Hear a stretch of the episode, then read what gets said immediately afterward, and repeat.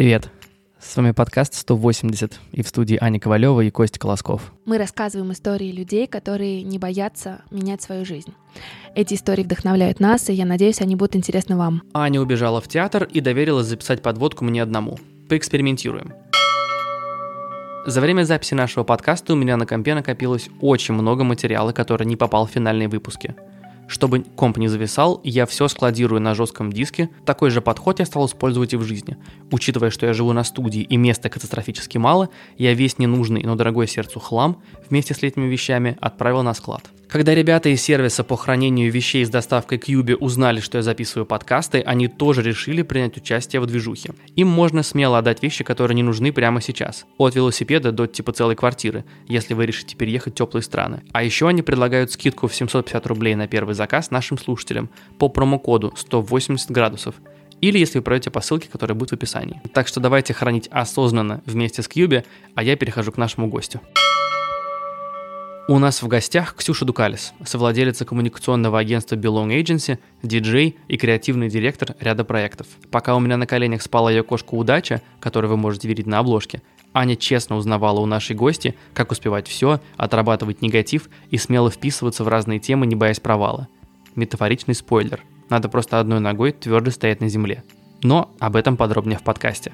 Ксюша, привет. Ксюша, привет. Здравствуйте, здравствуйте. Вот, спасибо тебе огромное, что ты согласилась поучаствовать в нашем маленьком подкасте. Вам спасибо, что позвали, пришли в гости. Вот на данный момент чем ты занимаешься? То есть какие у тебя есть области твоей работы, интересов? Две мои такие самые большие области работы, где я стабильно, скажем так, два пруда, в которых я стабильно плаваю. Это диджеинг, и это агентство Belong, которое занимается social media маркетинг, то есть маркетинг в социальных сетях. Чуть меньше, но продолжаю плавать в студии Draw and Go. Это на поменьше прудик. Да, это нет, пруд такой же большой, просто я чуть-чуть меньше стала там плавать, потому что изначально я к ребятам пришла, я вела все их соцсети, там делала вообще всю коммуникацию, которая может быть. Сейчас я только занимаюсь пиаром, там общением с какими-то потенциальными партнерами и такие представительские функции, ну и там всего понемножку. Вот. А что еще я делаю? Ну вот это, в принципе, да, три основных моих задач, и периодически бывает, что кто-то там приходит на консалтинг, кто-то просит помочь с ивентами, еще что-то, но это такие нерегулярные истории. А вот про агентство расскажи подробнее. Насколько я поняла, вы еще занимаетесь обучением. Да, а, да, я забыла про это сказать, действительно, курсы. Отдельная ветка внутри агентства очень большая, это именно курсы Белонг, которые я читаю и очень сильно люблю. Да, у нас сейчас как раз набор 11 числа, да. А кому нужны эти курсы?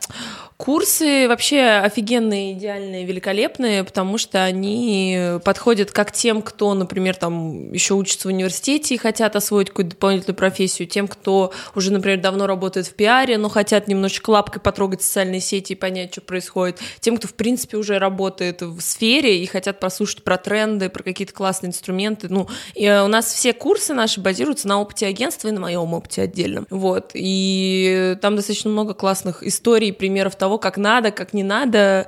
И у нас, ну, правда, уже больше тысячи человек, если честно, выпустилось. Просто у нас есть еще онлайн, то есть это для тех, кто не в Москве, и кто, угу. например, там хочет из Майами или из Берлина послушать. У нас такие ребята были, и э, они как бы все вот в такую огромную сумму людей. Так вот, все довольны очень сильно. У меня, я даже периодически мониторю, где кто работает, и люди действительно устраиваются по профессии, и это классно, и я такая, все, мои дети. А к вам приходят в агентство после этих курсов? Да, они в смысле приходят, и мы, я маленький хедхантер.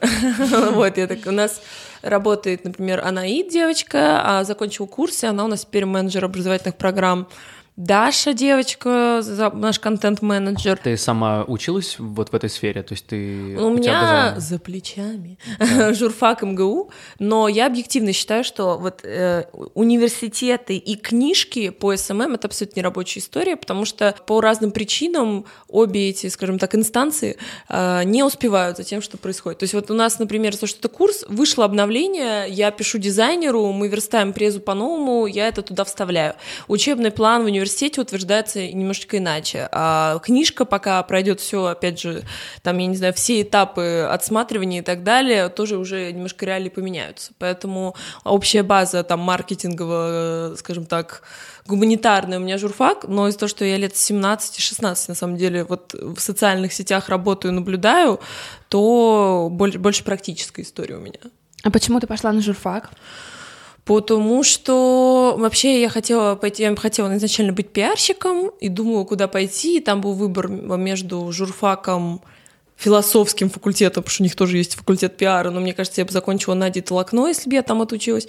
А, и... Я туда поступала. Да. Я поступила и решила, что не для меня. Ну вот, а да. кто такая Надя Толокно? Толоконникова.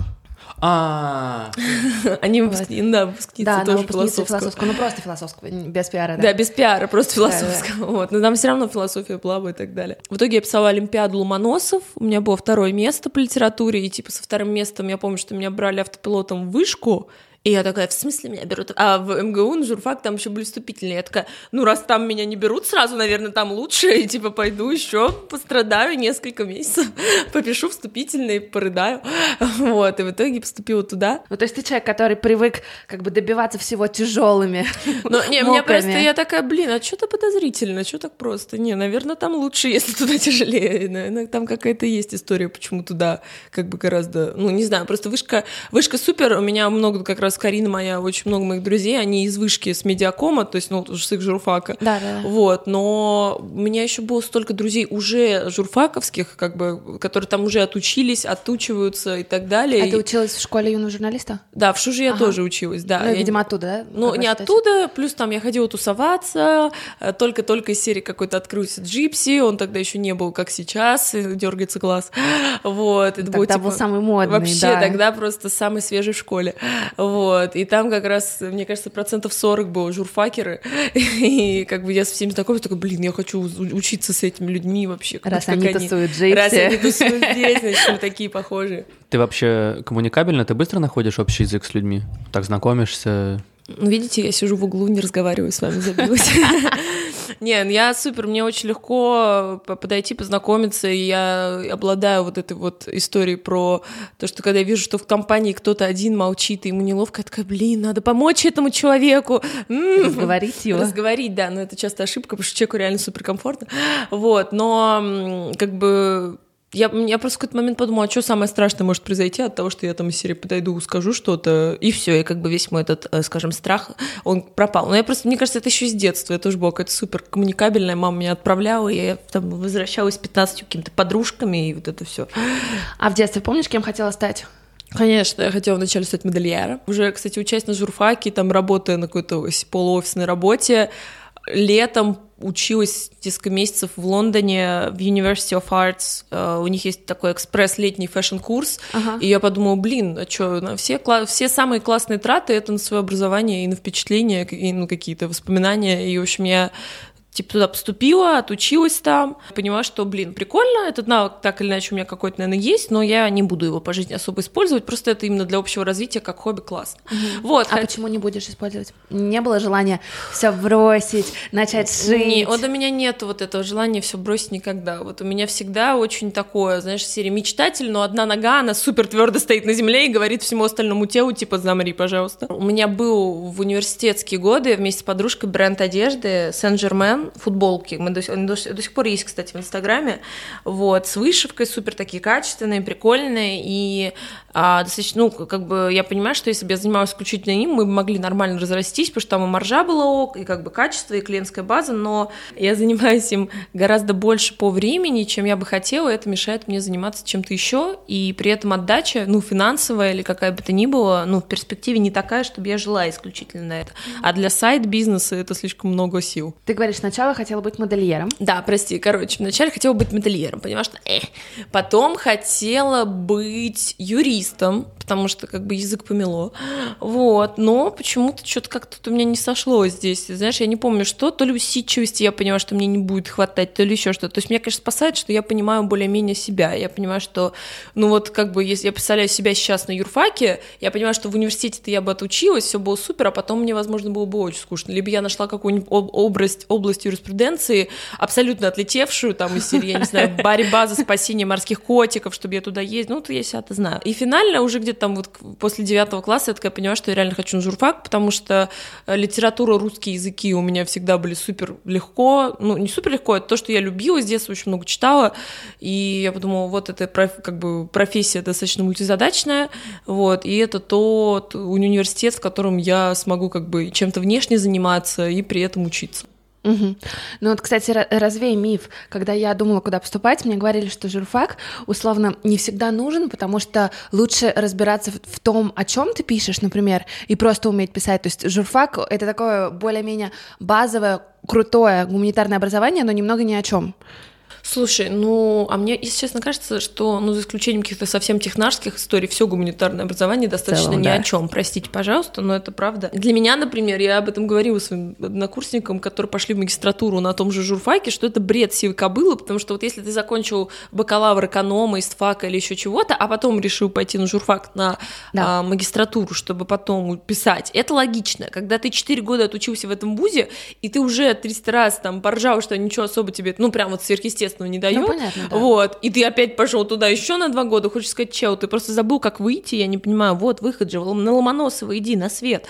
Ну вот, и я, в принципе, не могу сказать, что журфак мне ничего не дал, он, это классная школа жизни, это классное, знак, классные знакомства, это отличный список литературы. Первые два курса, у нас, по-моему, на третьем закончилась литература, были мои любимые. Я помню, что на лекции Корниловой по античке я училась на дневном, я ходила еще на вечерку, потому что она там читала другую, ну, как бы другую программу, mm-hmm. и она вообще не невероятно, ее было дико интересно слушать. Вот, то есть какие-то такие вещи были супер классные. Я помню, что э, рубрика «Я вырасту и всем отомщу», а у нас на третьем курсе было распределение на модуле, и я в итоге училась на социальной журналистике и на интернет, ну, то есть там два подразделения. Угу. Вот, но я поступала еще на медиабизнес. И я не поступила туда. В итоге из всех людей, которые учились на медиабизнесе, медиабизнес только у меня, и я такая, как вам такое, Илон Маск, получайте. Так что я такая, все. А я помню, что я очень расстроилась. Но на самом деле я понимаю, что если бы я там училась, то это бы занимало, это, опять же, очень много времени, и реально бизнес я бы не начала. А как ты вообще начала бизнес? Что было? Я, во-первых, поработала много где, то есть, типа, серии, я, у меня была какая-то практика, не практика, а я там две недели сидела в Андерзине, у них что-то пописала. Там до сих пор, когда вбиваешь Ксюшу Дукалис, какая-то моя древняя статья про моделей, которые делают мужскую и женскую работу. Вот, но, типа, потом я, очень смешно, а, думала, что я буду работать в пиаре мультимедиа-арт-музея, пришла туда, проработала ровно день и сказала нет пока, потому что, опять же, то пул задач и так далее вообще мне не понравилось. Я поняла, что я у- у- урою себя, если я буду так... Ну, то есть я считаю, что все работы классные и так далее, просто у всех разный темперамент, и как бы это было не мое. Какие задачи ты для себя формулировала? Вот чем, бы, чем ты хотела заниматься? Я думала, что из серии там общение с художниками, помощь в организации чего-то и так далее. В итоге из серии ты сидишь весь день, расшифровываешь какое-то письменно огромное интервью, потом типа еще как какая-то такая же не очень веселая задача. То есть такой вот монотонный, не особо обогащающий, на мой взгляд, труд. Потому что я такая, я не получаю от этого никакого сверхопыта и так далее. И я помню, что я переживала, что я так, типа, это все бросаю, может быть, надо подольше, но потом поняла, что, блин, если, если нравится, то ты сразу чувствуешь хоть немного, да, что есть что-то, и тебя это держит. Потом я работала два, по-моему, курс или даже полтора, полтора года где-то я работала персональным ассистентом там у одной бизнес-вумен, и это было супер вдохновляюще вдохновляюще, потому что я поняла, во-первых, что людям можно продать любую туфту просто. Ну, то есть из серии там была продажа одежды, маржа огромная, качество у меня вызывает до сих пор и дизайн вопросы, но я поняла, что спрос был, там чисто из-за ее личности, и она супер энергичная, супер такая, знаете, серия придумала, значит, буду делать, и она и видеопродакшеном занималась, и всем, и постоянно разные задачи, короче, мне нравилось очень какое-то время с ней работать, потом я чуть-чуть переросла, вот, но в моменте мне это было супер интересно. Но вот там, кстати, тоже были задачи некоторые там из серии очень тупые, а ты берешь, раскладываешь что-то по тубусу. А насколько это тяжело? Жить, это тяжко жить немножко. другой, ну, жить жизнью другого человека. Ну, блин, мне, э, если человек интересный, и ты как бы такая горящая, то норм. То есть у меня почти все мои а, отношения как сказать, рабочие, очень сильно зависит от моего личного отношения к человеку. То есть вот если я понимаю, что человек меня умнее, у него есть опыт, он классный, я его уважаю, мне очень легко на него работать. В тот момент она для меня была такой, да, потому что она действительно, там у нее семья, она жонглирует семьей, там вот этими разными бизнесами, ездит, делает какие-то школы выездные, там в Провансах и так далее. То есть это было все реально круто. И вот смотри, ты пробуешь много-много разных работ. Да. И понимаешь, что условно той работы, которая тебе нравится, нет? Или, нет, или что? Я не то, чтобы я проснулась и такая, я предприниматель. Вот, типа, я как бы done my fair share всего потихоньку и попробовала. Вот. Открылась Draw and Go, это мои две подруги. Они меня позвали, а, я там придумывала креативным директором, то есть я придумывала какие-то там штучки из интернета, из серии вот у нас должны быть такие ручки, у нас должен быть такой Инстаграм, мы должны так-то работать с блогерами, все дела. И все этим занималась. И у нас был очень большой рост, там из серии за месяц у нас было плюс там типа 15 тысяч подписчиков, что ли. И все это без вложения денег, абсолютно бесплатно, чисто вот на том, что я такая типа шуруруру. И потом стали приходить люди, говорить типа сделай нам, веди нам Инстаграм, веди нам Инстаграм, нам очень нравится. И у Юли, это вот как раз мой партнер теперь по агентству, была здравая идея, что тебе не надо вести это все самой, потому что я перфекционист, если бы я вела это все сама, в какой-то момент я просто бы дернулась и ударилась об стену. Uh-huh. Она говорит, а надо типа делегировать и, соответственно, ну, собрать, получается, агентство. И вот так получилось, что у нас там типа один клиент, два, они вначале были все малые бизнесы, сейчас мы уже на средние, больш... ну, прям большие перешли. Все, допустим, кто учились со мной, у нас была такая парадигма, условно, что сначала ты заканчиваешь универ, потом ты обязательно работаешь пару лет, да. и если ты вдруг понимаешь, что это не твое, ты угу. уже вот поработал. А откуда смелость? Ну, я не знаю откуда, просто я как-то поняла, что... Но на самом деле это стрёмно, ужасно. Я помню, у меня вот моя подруга Карина, она не даст соврать, а, когда я уволилась из палаты, у меня вот типа осталось только агентство как основной источник дохода, потому что диджейнг у меня все равно тогда не был таким как бы blooming, таким невероятным, как сейчас. Вот. Я ей говорю, я умру в нищете.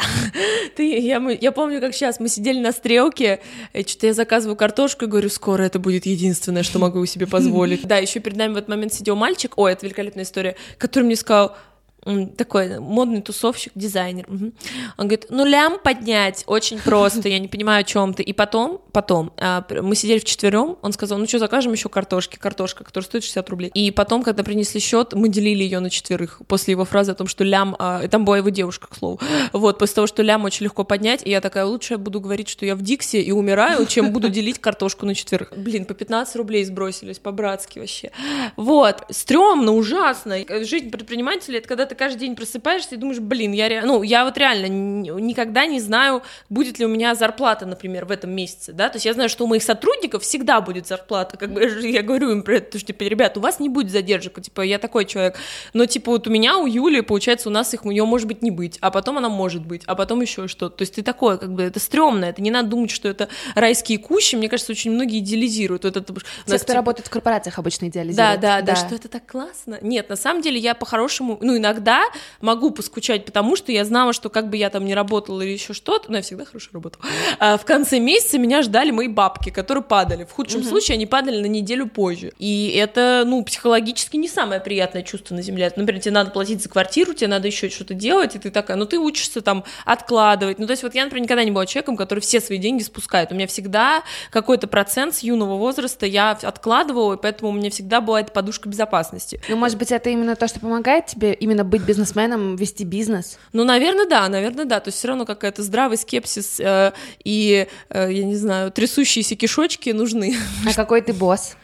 Блин, мне кажется, им надо всем это сказать. Не знаю, на самом деле, мне кажется, что я добрая, не как сказать... Э, строгое, но справедливое. То есть я, э, правда, я могу наругаться, я могу поднять голос, но как бы если я уже понимаю, что это полный бред, ну, то есть меня очень легко вывести тупостью. То есть я могу абсолютно спокойно могу прореагировать, когда я знаю, что человек сделал ошибку, потому что он что-то не знает, но когда это реально тупня или когда ну вот какая-то невнимательность. Ну вот пример вот ошибки, который вызовет у меня маленькую, маленькую ведьму из меня, это вот типа когда человек, несколько людей видели тексты перед публикацией, да, там, например, там тимлит, копирайтер еще кто-то, и никто из них не увидел там опечатку, и они все это выложили. То есть у меня, я понимаю, что это, значит, ребята, значит, вы относитесь на отвали абсолютно, и вот это вызывает у меня бешенство. Вот, то есть если бы там, я не знаю, они выложили какую-нибудь картинку. Ну вот да, было недавно, что вы сделали мем, картинка из серии библейского сюжета, ну как art memes. Там Мария Магдалена. И они такие, типа, я звоню, ну, естественно, клиент в бешенстве. Я говорю, зачем вы вообще в России делаете мемы на религиозные темы, когда вы понимаете, что это как бы всегда зона риска, у нас как бы политика, религия, это все как бы святынь. Вот, типа, не надо. А они, и они говорят, блин, ну мы не поняли, что это Мария Магдалина. Я понимаю, что я на них бешусь, потому что, в принципе, не надо трогать религию, но я понимаю, что, в принципе, но они не искусствоведы у меня. Видимо, они не поняли, что это она. Но все равно, то есть это уже меньше градус бешенства. Э, я очень неконфликтная, и мне действительно очень тяжело из себя выжимать вот эту строгость, потому что я когда отчитываю человека, я все равно чувствую, что в конце его хочется погладить, сказать, малыш, не расстраивайся, но от этого я как бы уже отхожу, потому что по факту малыш должен расстроиться, чтобы понять, что он как бы сделал хрень. Uh-huh. Вот. А, и ну реально, да, я такая с собой. А в тебе эти качества формировались э, как? То есть ты примерно представляла, каким, какой бы босс тебе был интересен, и поэтому ты стала такой, или это просто как-то складывалось по жизни? Ну, блин, я, да, я думаю о том, что какой бы должен быть человек, с которым бы мне хотелось бы работать, но при этом вот по строгости я все время с Юлей советуюсь, потому что она такая, так, типа, потому что я реально мягче, ну, типа, вот именно вот в каких-то коммуникационных таких моментах. Ну, мне... это хорошо играть в игру «Хороший полицейский и плохой Не, но, а, да, когда появляется Юля, это значит, что все, ему уже хана. Да, это смешно всегда. Но, да, она просто, я ей там, могу сказать, типа, блин, я не понимаю, потому что у нас еще история в том, что у нас все-таки коллектив, все приблизительно одного возраста, вот, и когда у тебя ровесник, когда у тебя есть а, возрастное, как бы, как сказать, преимущество, да, вот эта иерархия априори есть, потому что ты там старше всех, и ты понимаешь. А когда у тебя разница с твоими там коллегами от месяца до там двух-трех лет, а есть те, кто постарше тебя? Да, есть одна девочка, да. Вот. Ну, не сильно, но типа все равно получается. Uh-huh. Вот. И, естественно, тут чуть-чуть из-за этого тяжелее может быть, да, выстраивать, потому что тут какие-то внутренние, какие-то психологические даже у людей из серии вот это вот послымиться, кто главный и так далее. Вот. И я могу написать там Юле всегда за советом из серии, господи, я не понимаю, типа, мне кажется, я здесь права, но они как-то быкуют, и она говорит, так, тебе надо сделать то-то, потому что у Юли большой опыт, типа, именно вот выстраивания коллективов и так далее. Она говорит, тебе не надо сейчас, типа, прогибаться, либо там вообще ты этого человека под себя подстраиваешь, либо ты увольняешь и ищешь нового, потому что, ну, действительно, это так. Очень важно научиться прощаться с людьми, потому что, ну, вот мне это очень тяжело делать. Но мне тяжело делать, во-первых, из-за того, что я действительно привязываюсь к всем людям, которые у нас работают, а во-вторых, то, что на рынке очень какая-то хреновая ситуация с кадрами. То есть я каждый раз, когда понимаю, что мне надо кого-то уволить или э, что-то такое, я понимаю, что мне сейчас искать, и это просто трендец. Это реально очень тяжело найти нормальных, ну, правда, я не понимаю, может быть, это у всех, но у людей просто какие-то очень странные запросы, а ты не работала в сфере никогда, я предлагаю тебе на испытательный срок там э, зарплату там 55-60 тысяч, ты говоришь, что это мало, и я такая, да в смысле, ну у тебя она будет расти, но ты должна что-то поделать, я вообще не понимаю, да, как я mm-hmm. должна понять, что ты умеешь. Вот я помню всегда, у меня на работе всегда, когда было такое, что я где-то ложала, я как бы проглатывала этот ком и думала, что делать, чтобы работать лучше и так далее. Здесь споры, я тебе говорю, что ты делаешь что-то неправильно, начинаются споры. Я такая, зачем ты со мной споришь, если я тебе просто говорю? Вот. Или, типа, у меня что-то не получилось, я, пожалуй, вообще уйду там, типа, тогда. Ну, то есть... Ну, какой-то максимализм в этом Да, да, да. То есть я понимаю, что, например, да, может быть, с тем же, там, мультимедиа-арт-музеем могло выглядеть так же, что я попробую, и нет. Но я день, и я им сказала об этом, что я, типа, сейчас попробую и пойму, и все. А как вписался диджейнг вообще во всю эту... А, да, это смешно. А диджейнг — это просто моя любовь какая, вообще любовь к музыке с молодых когтей. И я помню, даже какие-то фотки в школе, на дискотеке, в спортзале, я там что-то делаю. Типа начала это где-то 5 лет назад, получается. Ну, 19 мне было, в районе 19, да. Вот, мне было все это очень интересно. Вот, потом я какой-то, я вот рассказывала историю сто раз, но еще раз ее расскажу. Там был у меня парень-диджей, у него была вся дома аппаратура, я какая, отлично, доступ к ней есть, вот, более-менее натренировалась. Вот, и потом, по-моему, одна из первых вечеринок таких прям, ну, больших, где я играла, это было Deep Fried Friends, Киски Бар в Лоле, который еще тогда работал. Вот. И мы с моей подругой Дашей играли, и вообще мне все супер понравилось, все было классно. И потом как-то я стала, меня стали звать друзья кто куда. Ну, там было бесплатно, естественно, очень важно, да. Вот опять же, то, что, мне кажется, многие не понимают, э, ты когда что-то начинаешь, нужно быть готовым, что вначале ты это делаешь бесплатно. Потом, я помню, меня стали мои друзья-пиарщики букировать на какие-то брендовые ивенты, где ты играешь по 5 часов, типа вот так в торговом центре. Но это круто было, опять же, потому что я могла оттренировать всякие штуки, которые у меня есть, мне ставили мой пульт, я говорю, какой пульт мне нужен, и ты, так как там очень часто на этих ивентах всем вообще пофиг, что ты играешь, как ты сводишь, я, естественно, там могла экспериментировать, потому что на вечеринке ты, естественно, уже не будешь как бы тестировать что-то. Ну да, это вот. уже должно быть готово, уже проверено. Абсолютно, да.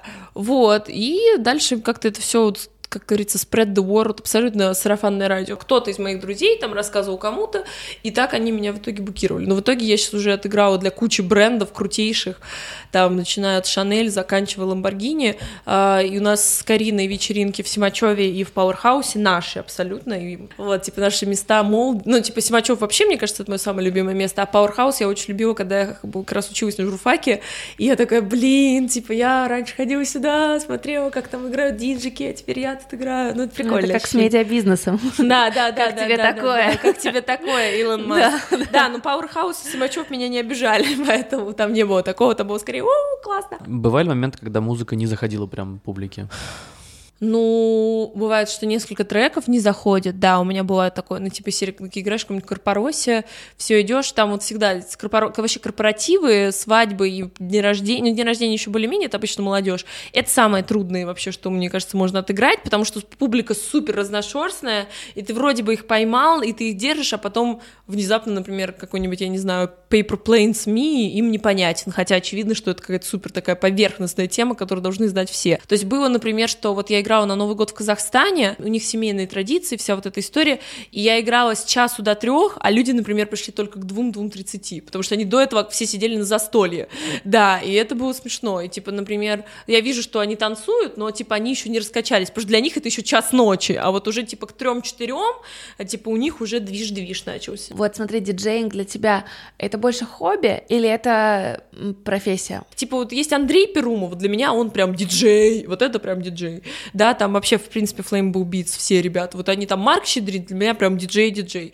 Я диджей, но такой диджей. Диджейчик. Вот. Диджейчик, да, то есть я играю гораздо лучше многих, я знаю, что, типа, я умею работать, и как бы по профессиональному уровню я гораздо лучше многих, но это для меня все равно вторая работа, то есть у меня большие перспективы на агентство, я все равно в него хочу вкладываться, либо в какие-то такие бизнесы, объясню почему, потому что я, например, не, не очень понимаю себя диджеем в 30 лет, а вот агентство к 30 годам. А вот вообще среди условно молодых московских диджеев есть поддержка? Это какая-то тусовка, где все говорят, э, у тебя все получится, пробуй еще. Нет, Или такого нет? нет? такого и... нет, такого нет. Вот есть мы с Кариной, мы там две лучшие подружки, поэтому мы там друг друга ну, это топим. понятно, да. да, по-хорошему, типа, давай мы можем. Топим друг за друга так. Ну, то есть вот у нас есть наши друзья э, Эндис и Тони, это вот Ямборгини Хай, это ребята, у которых на студии мы как раз пишем подкаст. Они лапульки-заюшки, то есть, типа, мы с ними играем часто как раз на наших вечеринках, вот, потому что, ну, они френдли, без вот этого снобизма, потому что очень у многих реально есть, ну, не знаю, кстати, чем он обусловлен, там, может, комплексы, может, еще что-то, все там с какой-то краюху хлеба как будто бы борются, но, типа, есть такое, угу, отстраненность и так далее, а ребята абсолютно открытые, и мы такой любим, потому что мы сами такие, как бы нам комфортнее в таком формате общаться. А вот смотри, раз уж ты упомянула подкаст, который вы записываете с Кариной, расскажи подробнее для наших слушателей, что это такое? Маски-шоу, да, называется? Маски-шоу, да. А можно я еще... Карина, мы просто Да. часто Карина не говорим. Истомина. Карина да, Истомина. Да, да, да, да. Да. Мой броуз. Вот. а, Кстати, с Кариной как вы познакомились тоже? В Draw and Go. С Кариной Истоминой. Да, да, да, Go. да, я ее пригласила как блогера порисовать. И это очень смешно, потому что у нас было супер много общих знакомых, но а, она считала, что я а, супер сука, а она... А ты считала? А я считала, что она тупица. Но она в- Ха. на момент... Как да. тебе такое, Как тебе Илон такое? Маск? Да, это было очень смешно. Вот. А потом она пришла, я, раз... э, я же не супер сука, поэтому, ну, я могу быть, но, в принципе, в основном нет. Вот. И я с ней начинаю разговаривать и понимаю, что она, в принципе-то не тупая, она нормальная. Мы до сих пор вспоминаем этот наш первый диалог, и она говорит, блин, я думаю, что-то такая добрая, я думаю, блин, что-то такая нормальная. И как-то мы с ней скорешились. Ну, потому что большая проблема, что люди, вообще это, кстати, достаточно смешно, но люди не умеют дружить. Э, И у меня у многих друзей сейчас, типа, из серии в районе 25 происходит озарение, что, оказывается, все мои собутыльники — это не мои друзья, М, а я чего-то ждала от них. То есть, типа, реально у тебя друзей по жизни будет, ну, там, человек 5, мне кажется, ну, вот реально близких и друзей, и ты их за них держишься. Почему, вот на твой взгляд, так происходит? Почему люди не умеют дружить? Там раньше, допустим, да, ты мог с кем-то дружить, потому что это был твой такой контакт с миром, человек, с которым ты всегда рядом там куда-то пойдешь, что-то поделаешь и так далее.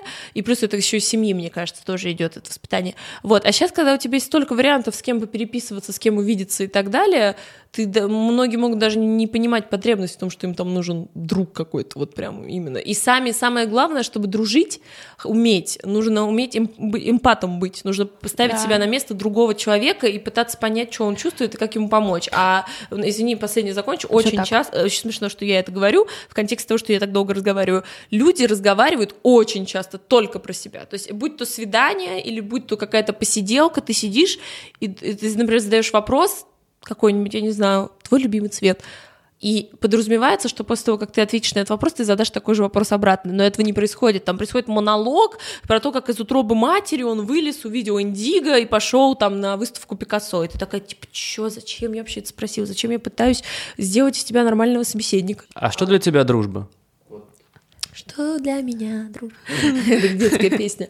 Но мне кажется, это такие несколько ключевых тезисов. Это доверие, взаимоподдержка, искренность, ну, общие интересы, естественно, да, общие цели. И как бы для меня очень важно, чтобы человек постоянно развивался, потому что я постоянно в каком-то таком подвижном формате. И вот для меня что в отношениях каких-то, э, как сказать, между мужчиной и женщиной, вот, так и в дружеских отношениях очень важно, чтобы у людей были интересы, и они постоянно там вглубь что-то копали, да. Перед вопросом про Карину был вопрос про подкаст с Кариной. Да, Я вернусь да. к нему все да, же. возвращение. Маски шоу, да. Маски шоу это была такая фан история, просто мы, как обычно, сидя в масочках, кремоголики, вот, что-то обсуждали наши девич... девочковые дела. Как раз мы были в Америке, и Карине, ее подружка Саглара, насколько я помню, дала послушать разные подкасты, и она говорит, блин, давай сделаем подкаст, типа, студия есть, я говорю, давай, типа, я как обычно, типа, мне сказали, давай сделаем что-нибудь, я говорю, конечно, давайте. Просто ты, я ты так... вписываешься, да, в любой Я очень, ну, типа, если я понимаю, что, опять же, вот я всегда взвешиваю заранее, я понимаю, что там, окей, уровень моей энергозатраты такой, выхлоп такой, польза какая-то там общественная есть, там, типа, студию нам дают ребята, что не сделать? Нога, которая твердо стоит на земле, сказала ок. Да, нога такая, окей, стою, не, не сгибаюсь, все хорошо. И, короче, да, и мы такие, ну, что мы обсуждаем? Мы обсуждаем э, девочковые дела, ну, а на самом деле не совсем девочковые, ну, то есть в основном он про секс, про отношения, про то... Э, про астрологию. Про астрологию, да, последний раз по заявкам. Мы просто делали перерыв большой, потому что сейчас то я уехала, то Карина уехала, и нам, как бы, естественно, надо же вместе записывать. Э, мы думаем сделать один выпуск, скорее всего, может быть... Я, ну, подумали о том, что можно сделать это как сезон, типа 10 выпусков, а потом сделаем паузу. Вот, и в одном из э, выпусков позвать наших друзей парней разных, и там по 10 минут с каждым из них. Да-да-да, чтобы было такое попури. Вот, а вчера, а, не вчера, на последний подкаст мы рассказывали о том, что нельзя называть девушек шлюхами, как бы your body, your choice, и там какой-то чел пришел и написал невероятный комментарий о том, что вы две даунихи, я уже такая, так, уже, я, слепок ментальности уже появился после этого фразы, после этого выражения, а, типа, только девушка должна спать только с тем, кого любит, что, э, что за типа странная шлюшечья логика, типа на первом свидании или где-то спать может только, блядь, либо бабка старая, которая уже хоть бы хоть бы кто-то. Я такая просто, ну типа я не могу даже на это обидеться или что-то, потому что я понимаю, что человек просто в космосе. Это на это даже ответить тяжело, потому что это а настолько... он не ждет ответа, он да, так высказаться. Да, да, да, он просто на огонек зашел, но я всегда люблю вот очень сильно нашу аудиторию за то, что я захожу, а там какая-то девочка уже вместо меня ответила, Сири, вообще-то подкаст был не про это. Ну, то есть, понимаешь, да? То есть это самое классное, когда твоя аудитория за тебя впрягается. А вот про портрет в социальных сетях ты говоришь, люди часто пишут на Фейсбуке, но на самом деле в жизни этого не делают. No. Вот. Э, у тебя вообще какое, вза... не знаю, какое у тебя отношение с социальными сетями? Ну, во-первых, я читаю только тех людей, кого я знаю. М-м, блин, даже не знаю. На самом деле у меня просто, видимо, такой подписочный круг и так далее, что все действительно... Адекватные. Вот если... Да, ну не, даже не так, он, они репрезентуют себя как есть. Ну, вот у меня нет девочек, которые голожопые философы. Вот если они голожопые, они голожопые. Если они философы, они философы. Там как-то вот нет mm-hmm. этого комбо. И у меня то же самое. То есть у меня все посты свои, либо это действительно то, что меня там сейчас поразило, как я вот писала там про Харари, Харари, про то, что, типа, удивительно, как у нас мерится то, что мы такие, типа, дарвинисты, но при этом большинство людей думают, что у них есть душа. Вот. А либо я такая, так, я очень много смотрю фильмов, документалок и всего, и я такая, так, что, надо сделать подборку людям, что-то полезное, чтобы они хоть что-то от моего блога получили, кроме картиночки меня. На твой взгляд, успе... э, секрет успеха в соцсетях сегодня, в 2019 году? В принципе, приспособляемость, мне кажется, максимально во всем время. То есть тебе надо быть подвижным, гибким, понимать, что что-то изменилось, тебе надо быстро под это подстроиться и как-то мультизадачность такая, знаешь. Угу. Про работу очень многие говорят, а, ну, работа не должна нравиться. То есть, условно, вот у тебя там есть хобби, ты можешь тусоваться, mm-hmm. там, а, заниматься диджеингом. Вот ты считаешь, работа — это важная часть жизни, и все таки можно найти свое, или создать свое, да, как в твоем случае, mm-hmm. или условно терпи. Нет, я просто считаю, что ни одна работа не будет вам нравиться на сто процентов. В любой работе, я считаю, может быть дискомфорт, и он, скорее всего, будет. Просто вам надо найти ту, которая будет э, обладать каким-то набором плюсов, которые помогут вам закрывать на это глаза. Будь то размер зарплаты, будь то коллектив, будь то там, я не знаю, хотя бы какая-то общественная ценность вашей работы, что вы там, опять же, тюленей спасаете, да, и вы понимаете, что это все того стоит. А насколько тебе важно вообще вот это социальное одобрение? Ну, блин, не знаю, я сама себе самый главный одобритель. Вот это когда мне кто-то говорит из серии, я всегда себя сравниваю с кем-то там, вот, вот как вы поняли, какие-то масштабные фигуры, а когда мне говорят, вот, что ты загоняешься, посмотри на своих ровесников, некоторые из них вообще даже ничего не добились, мне пофиг, потому что я себя не сравниваю с ними, я себя сравниваю со своими внутренними какими-то идеалами. Поэтому общественное мнение, одобрение мне как бы пофиг, потому что у меня есть моя какая-то система ценностей, по которой я живу, и как бы, которая не легче ни разу, но она моя, как бы, лучше я с ней буду, чем ждать ждать, пока мне кто-то там с улицы что-то скажет. Угу. А с тобой сложно на свиданиях? Не, вообще, я маська. не, я правда маська. У меня есть вот этот мой, э, о, как сказать, э, working мод, вот, а есть такой, типа, дейтинг мод, и в дейтинг моде я вообще, во-первых, э, мне кажется, максимально олдскульно патриархальная модель, когда я такая, да, как скажешь, хорошо, да, хорошо, все как будет, вот, а во-вторых, типа, вообще я супер разлабляюсь. Я обожаю мужчин, это моя, как сказать, э, не, не то, что слабость, но это то, что я постулирую постоянно, считаю, что без вас жизнь была бы гораздо грустнее, и вы очень сильно, ну, в мою жизнь добавляете радость. Вот есть э, люди, которые, встречаясь с кем-то, вот, например, Карина, она говорит, я когда влюбляюсь, типа, э, мне не варик вообще, я ничего не могу делать. Выпадаешь типа... из жизни. Да, выпадаешь из жизни, а я нет, у меня наоборот, каждый раз, когда я там влюбляюсь, или у меня какая-то новая, новый краш, у меня уровень моей продуктивности, он типа x5, я просто такая вся свечусь, э, как будто бы, я не знаю, знаете, типа в Need for Speed нитро включили, и я такая помчалась. А что бесит, ну, вот в мужчинах? В мужчинах что меня бесит? Вот когда он не малорик. Когда он, когда он не малорик, блин, столько вариков. Вот я очень люблю, э, когда ты что-то человеку пишешь, а осталось это без ответа. Ну, типа, если ты, например, где-то занят или что-то делаешь, то напиши ты, типа, я занят, потом приду и так далее. А вот эта вот тишина какая-то, ну, это неуважение. Есть люди, которые любят споры ради споров. Я ненавижу это. это я максимально не конфликтный человек, максимально не люблю споры, которые именно вот чисто разрядить э, энергию свою. Блиц, да? Идем по блицу. У нас короткие вопросы, ты можешь так. отвечать, как тебе удобно. Есть техно пара... или транс? А, техно. А, лучший диджей, который тебе нравится? А, мне нравится Пегги Гу, мне нравится Перумов очень сильно, я уже его хвалила и любила. Мне нравится Геса, кстати, мне нравится люди удивятся сейчас. А твоя суперслабость? Моя суперслабость — это сахар. Моя суперсладость — это выпечка. Город, горы или океан? Океан, но только в так, чтобы без, без сильного ветра. Ну, чтобы солнце и океан, вот так, в такое комбо. Лучший город Земли? Москва. Лучшее решение, которое ты когда-либо принимала? В топе моих решений будет то, что у меня появилась моя замечательная кошечка «Удача». Какой самый крутой совет тебе дали? На самом деле, не совет, я думаю, а то, что я извлекла из книжки, то, что нужно ориентироваться не на одну цель в жизни, а плыть по ней и, и смотреть по сторонам и искать для себя какие-то возможности. Чем ты гордишься? Я горжусь своими друзьями, потому что если друзья — это отражение тебя, я супер. Девиз Ксении Дукалис. О боже. Нет, знаете, какой девиз будет? Боженька, дай силу. Я постоянно это говорю. У меня очень смеются, потому что я не религиозная, но постоянно девочки в офисе сидят, и я такая, боженька, дай силу, и у них начинается уже истерика от этого. И какой совет ты бы могла бы дать тем а, слушателям, которые, возможно, нас сейчас слушают и вот мечтают изменить свою жизнь? Подготовьте себе, как говорится, аэродром перед тем, как прыгать с, пара- с парашютом или без. Посмотрите реально, попробуйте разные вещи, хотя бы, ну, я не знаю, там, день-два потратьте на это, на разные вещи, я имею в виду, я обожаю, когда люди говорят, что, типа, нужно попробовать все, все имеют в виду прыжки с парашютом, наркоту, но не квантовую физику. Вот, и попробуйте квантовую физику, а, ну, я шучу, но вы поняли. Вот, и потом уже можете потихонечку менять свою жизнь, хотя бы начните с хобби. Это уже вам будет как разрядка. Класс. Ну Супер. Все. Да. Спасибо, Спасибо, Ксюш. спасибо вам, спасибо вам. Спасибо, что были с нами. И я напомню, что с вами были Аня и Костя и подкаст «180 градусов» с рассказами о тех, кто смел менять свою жизнь. Производство Brainstorm FM.